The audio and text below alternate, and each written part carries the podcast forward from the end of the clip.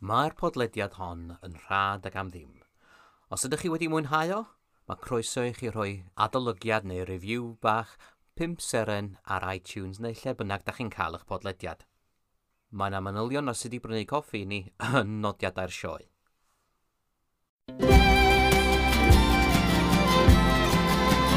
Croeso i Ymamau Ddreigiau. Welcome to Here Be Dragons. Gyda cyfarwydd Cymru, with the storyteller of Wales, Professor Llyser.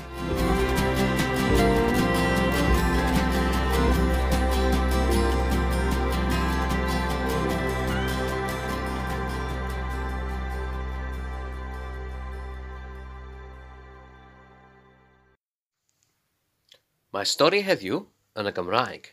Today's story is in Welsh. Mae pob un o straeon gyfarwydd Cymru yn deud y gwir yn onest, yn deud y gwir yn onest. Morwyn y tylwydd teg –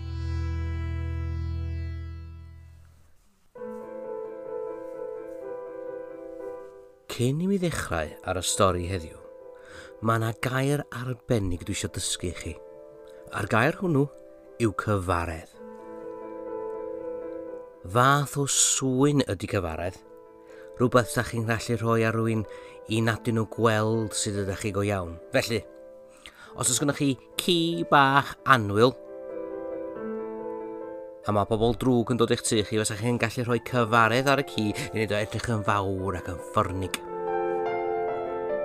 Neu, y ffordd arall rownd, os oes gennych chi ci mawr ffyrnig, fedrwch chi rhoi cyfaredd ar hwnnw i wneud o edrych yn fach ac yn anwyl.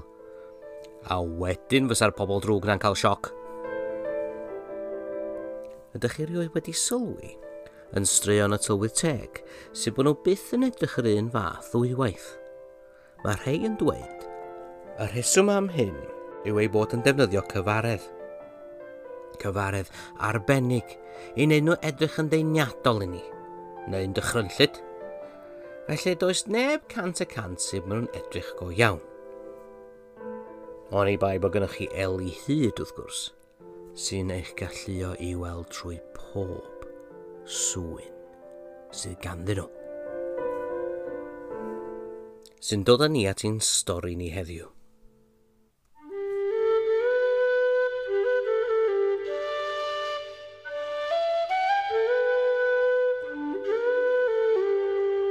un tro, amser maith yn ôl, lle mae'r straeon gorau gyd yn byw. Roedd geneth ifanc a thlawd yn byw o chrasu'r benfro. Slawd ond yn, yn falch. Roedd hi a'i theulu yn gweithio'n galed galed iawn, a felly mi oedden nhw'n cael eu cyflogi gan lot o bobl. A deud y gwir, roedd gan y teulu bach yma enw da am weithio roedd yna dywediad hyd yn oed. Os ydych chi'n cael un o'r teulu bach i weithio i chi, fysa gwaith y fferm i gyd yn cael ei haneru. Yn yr amser yma, os ydych chi eisiau swydd newydd, doeddech chi ddim yn mynd i lawr i'r job centre. Dwy waith y flwyddyn, roedden nhw'n cynnal ffair pen tymor neu ffair cyflogi. Fel arfer, ym mis Tachwedd a phan oedd rhywun yn clywed bod un o teulu bach yn mynd i fod yno yn chwilio am swydd, oedd pawb yn heidio i trio ei chael nhw. Felly pan ddaeth y newyddion bod Sian fach digon hen o'r diwedd i fynd i weithio, wel, roedd pawb yn heidio i'r ffair pentymor. Dim jyst y pobl, oedd y newyddion wedi cael allan a mi roedd na sôn bod y tylwydd teg am fod yno hefyd.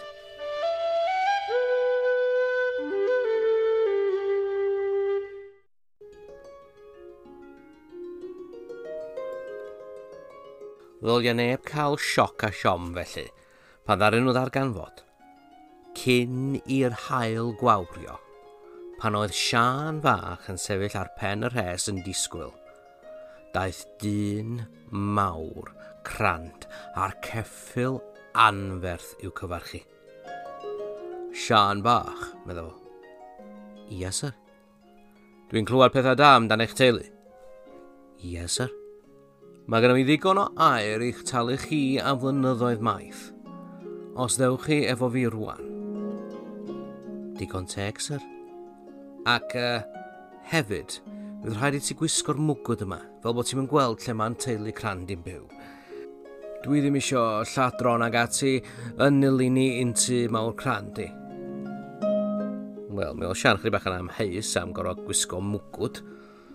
Dwi'n yn swnio'n peth call i wneud, ond mi roedd y dyn amlwg yn gyfleithog ac yn amlwg yn gallu talu. A fysa chydig bach o air yn gwneud gwahaniaeth mawr i'w theulu. Felly ymestynnodd y dyn cran llaw allan i Sian i helpu hi ar gefn i geffil roddodd mwgwd iddi a roddodd hi hwnnw am ei wyneb. Ac i ffwrdd â nhw am beth oedd yn teimlo fel oria maith ar hyd a lled o wlad. Clywodd hi'r stryd o dan carna'r ceffil yn troi yn mwt. Ac yna, ar ôl rhai oriau, fe stopio nhw.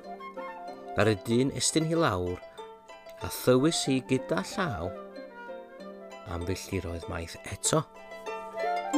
Nes yna diwedd, o Sian bach wedi blino'n arw. Ond yna foment yna, gafodd ei tynnu i mwgwd. A be welodd hi? Ond a palas mwyaf grand welsoch chi erioed. Ro'na golau ym mhob ffenest. A nifer fawr o pobl crand yn heidio o gwmpas i'w chroesawu hi dyna lle oedd haid o blant bach. a nhw oedd yn edrych fel anglion fach. Wyt ti'n hoffi fy mhlant i? Yndw, syr, meddwl Sian. Wel, ar ôl rhain fydde di'n edrych cofia. Gwna di'n siŵr dy fod ti'n gyfalu amdanyn nhw yn dda. Am ei gei di, dywobri ag aer a gemaeth lws.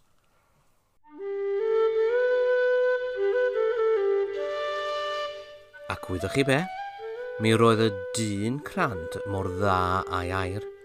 Mi gafodd Siani fach gemau ac arian a dwn i ddim be. Ond, ar ei rhan hi, mi roedd hi'n gweithio'n galed iawn yn edrych rôl y plant na. Ewadd mae o'n ar rheolau. O'ch chi'n cael wneud hyn a dim yn cael wneud llall. Mae yna'r un peth arbennig. Mi rhoddodd y dyn crant hotel fach iddi o eli arbennig. Gwnaed i'n siŵr dy fod sy'n golchi llygaid y plant efo hyn bob diwrnod. Reit, ond unwaith sydd wedi gorffen, golchad y ddwylod y hun i cael gwarad ohono fo. Paid y defnyddio dim arna ti, mae hwn yn arbennig, ffisig, arbennig, dim ond i'r plant. Wel, ar hyn o bryd, ni'n clywed hynny lot yn ydyn. Bod rhaid i ni golchi'n dwylo yn dda, canu pen bwyd hapus ddwy waith, cyn bod ni'n cyffwrdd â'n gwynebau ni. Ond weithiau, weithiau, da ni'n anghofio. A fel hyn oedd hi i Sian fach. Un diwrnod ar ôl misoedd o wneud i gorau glas yno, roedd hi wrthi yn golchi llygad y plant efo'r eli arbennig yma. Byddai'r ei llygad ei hun cosi. A fel da ni, pan bod yn cosi, da ni jyst yn mynd syth yno, efo llaw. A'r eiliad hwnnw, gwelodd hi drwy'r cyfaredd.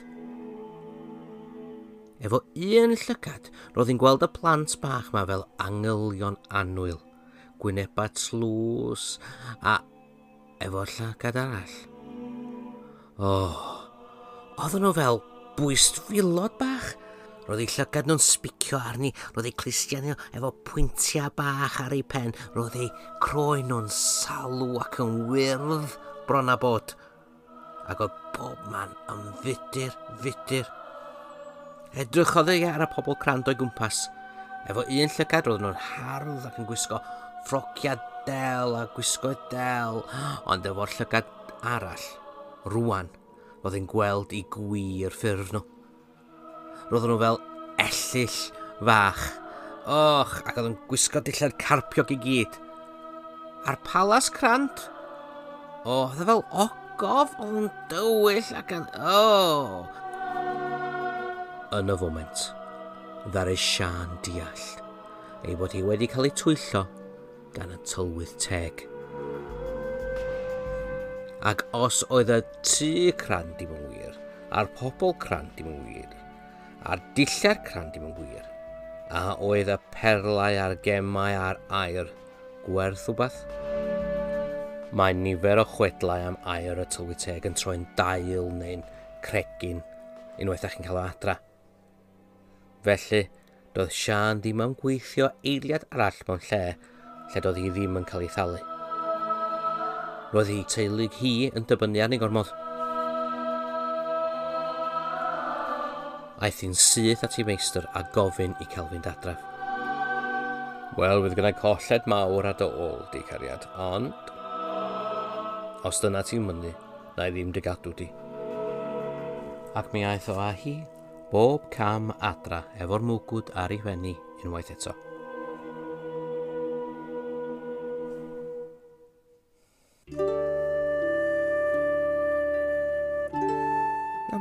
fwyaf o straeon, dyna fysa'r diwedd arni.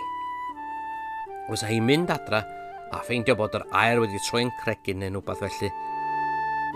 A dyna sy'n diwedd y stori a gwers wedi hi dysgu. Ond nid y tro yma. Da chi'n gweld? Da'r air para digon hir iddyn nhw cael talu amball i fil. Ond yna, rhai flynyddoedd yn ddiweddarach. Roedd Sian digwydd bod yn y farchnad ym Mhenro. A mi welodd hi dyn bach, crwca, yn ceisio dwy'n rhywbeth gan un o'r stondina. Ac wrth ymyl y dyn bach crwca, roedd ei hen feistr hi. Mi welodd hi'n glir gyda'r llygad bach yna a chyn iddi fedru stopio ei hun nath i'r peth cwrtais, a dweud, henffych meistr, sut mae'r plant? Gafodd y dyn crant sioc i feddwl bod o'n cael ei gweld. Henffych Sian, yn dda iawn diolch, a dy deulu di? O, roedden ni gyd yn fyw ac yn iach. Diolch i chi am ofyn. Gai ofyn rhywbeth arall i ti? Sut wyt ti'n fy ngweld i? Wel, efo'r llygad yma, wrth gwrs, meddai Sian, a phwyntiodd hi at y llygad oedd wedi cael y golch gan yr eli. Mi welai i, ond ni weli di mwyach, meddai'r dyn, a cliciodd i fysedd. Ac yn yr eiliad yna, am gweddill i'r oes, mi roedd Sian Drian yn ddall yn y llygad yna. Yn ôl be dwi'n dall am y tywydd teg, roedd hi'n ffodus iawn bod hi dal yn gallu gweld allan o'r llall. Ac ni welodd hi fydd dim allan o'r cyffredin eto. Aeth Sian a gweddill y teulu ymlaen i gweithio mewn nifer o teuluoedd crand eraill a dyna sy'n mae'r stori'n dod i lawr ato ni.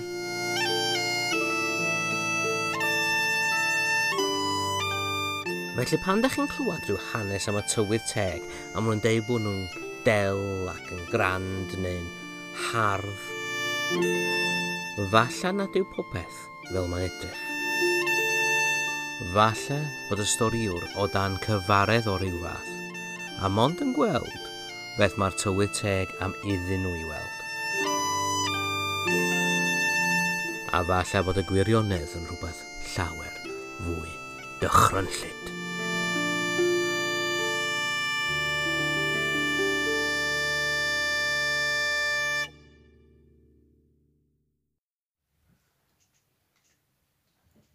Mi fyddai'n stori nesaf yn y Saesneg. Our next story will be in English.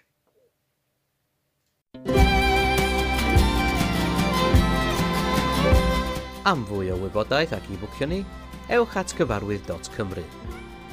For more information and to book us, go to cyfarwydd.cymru.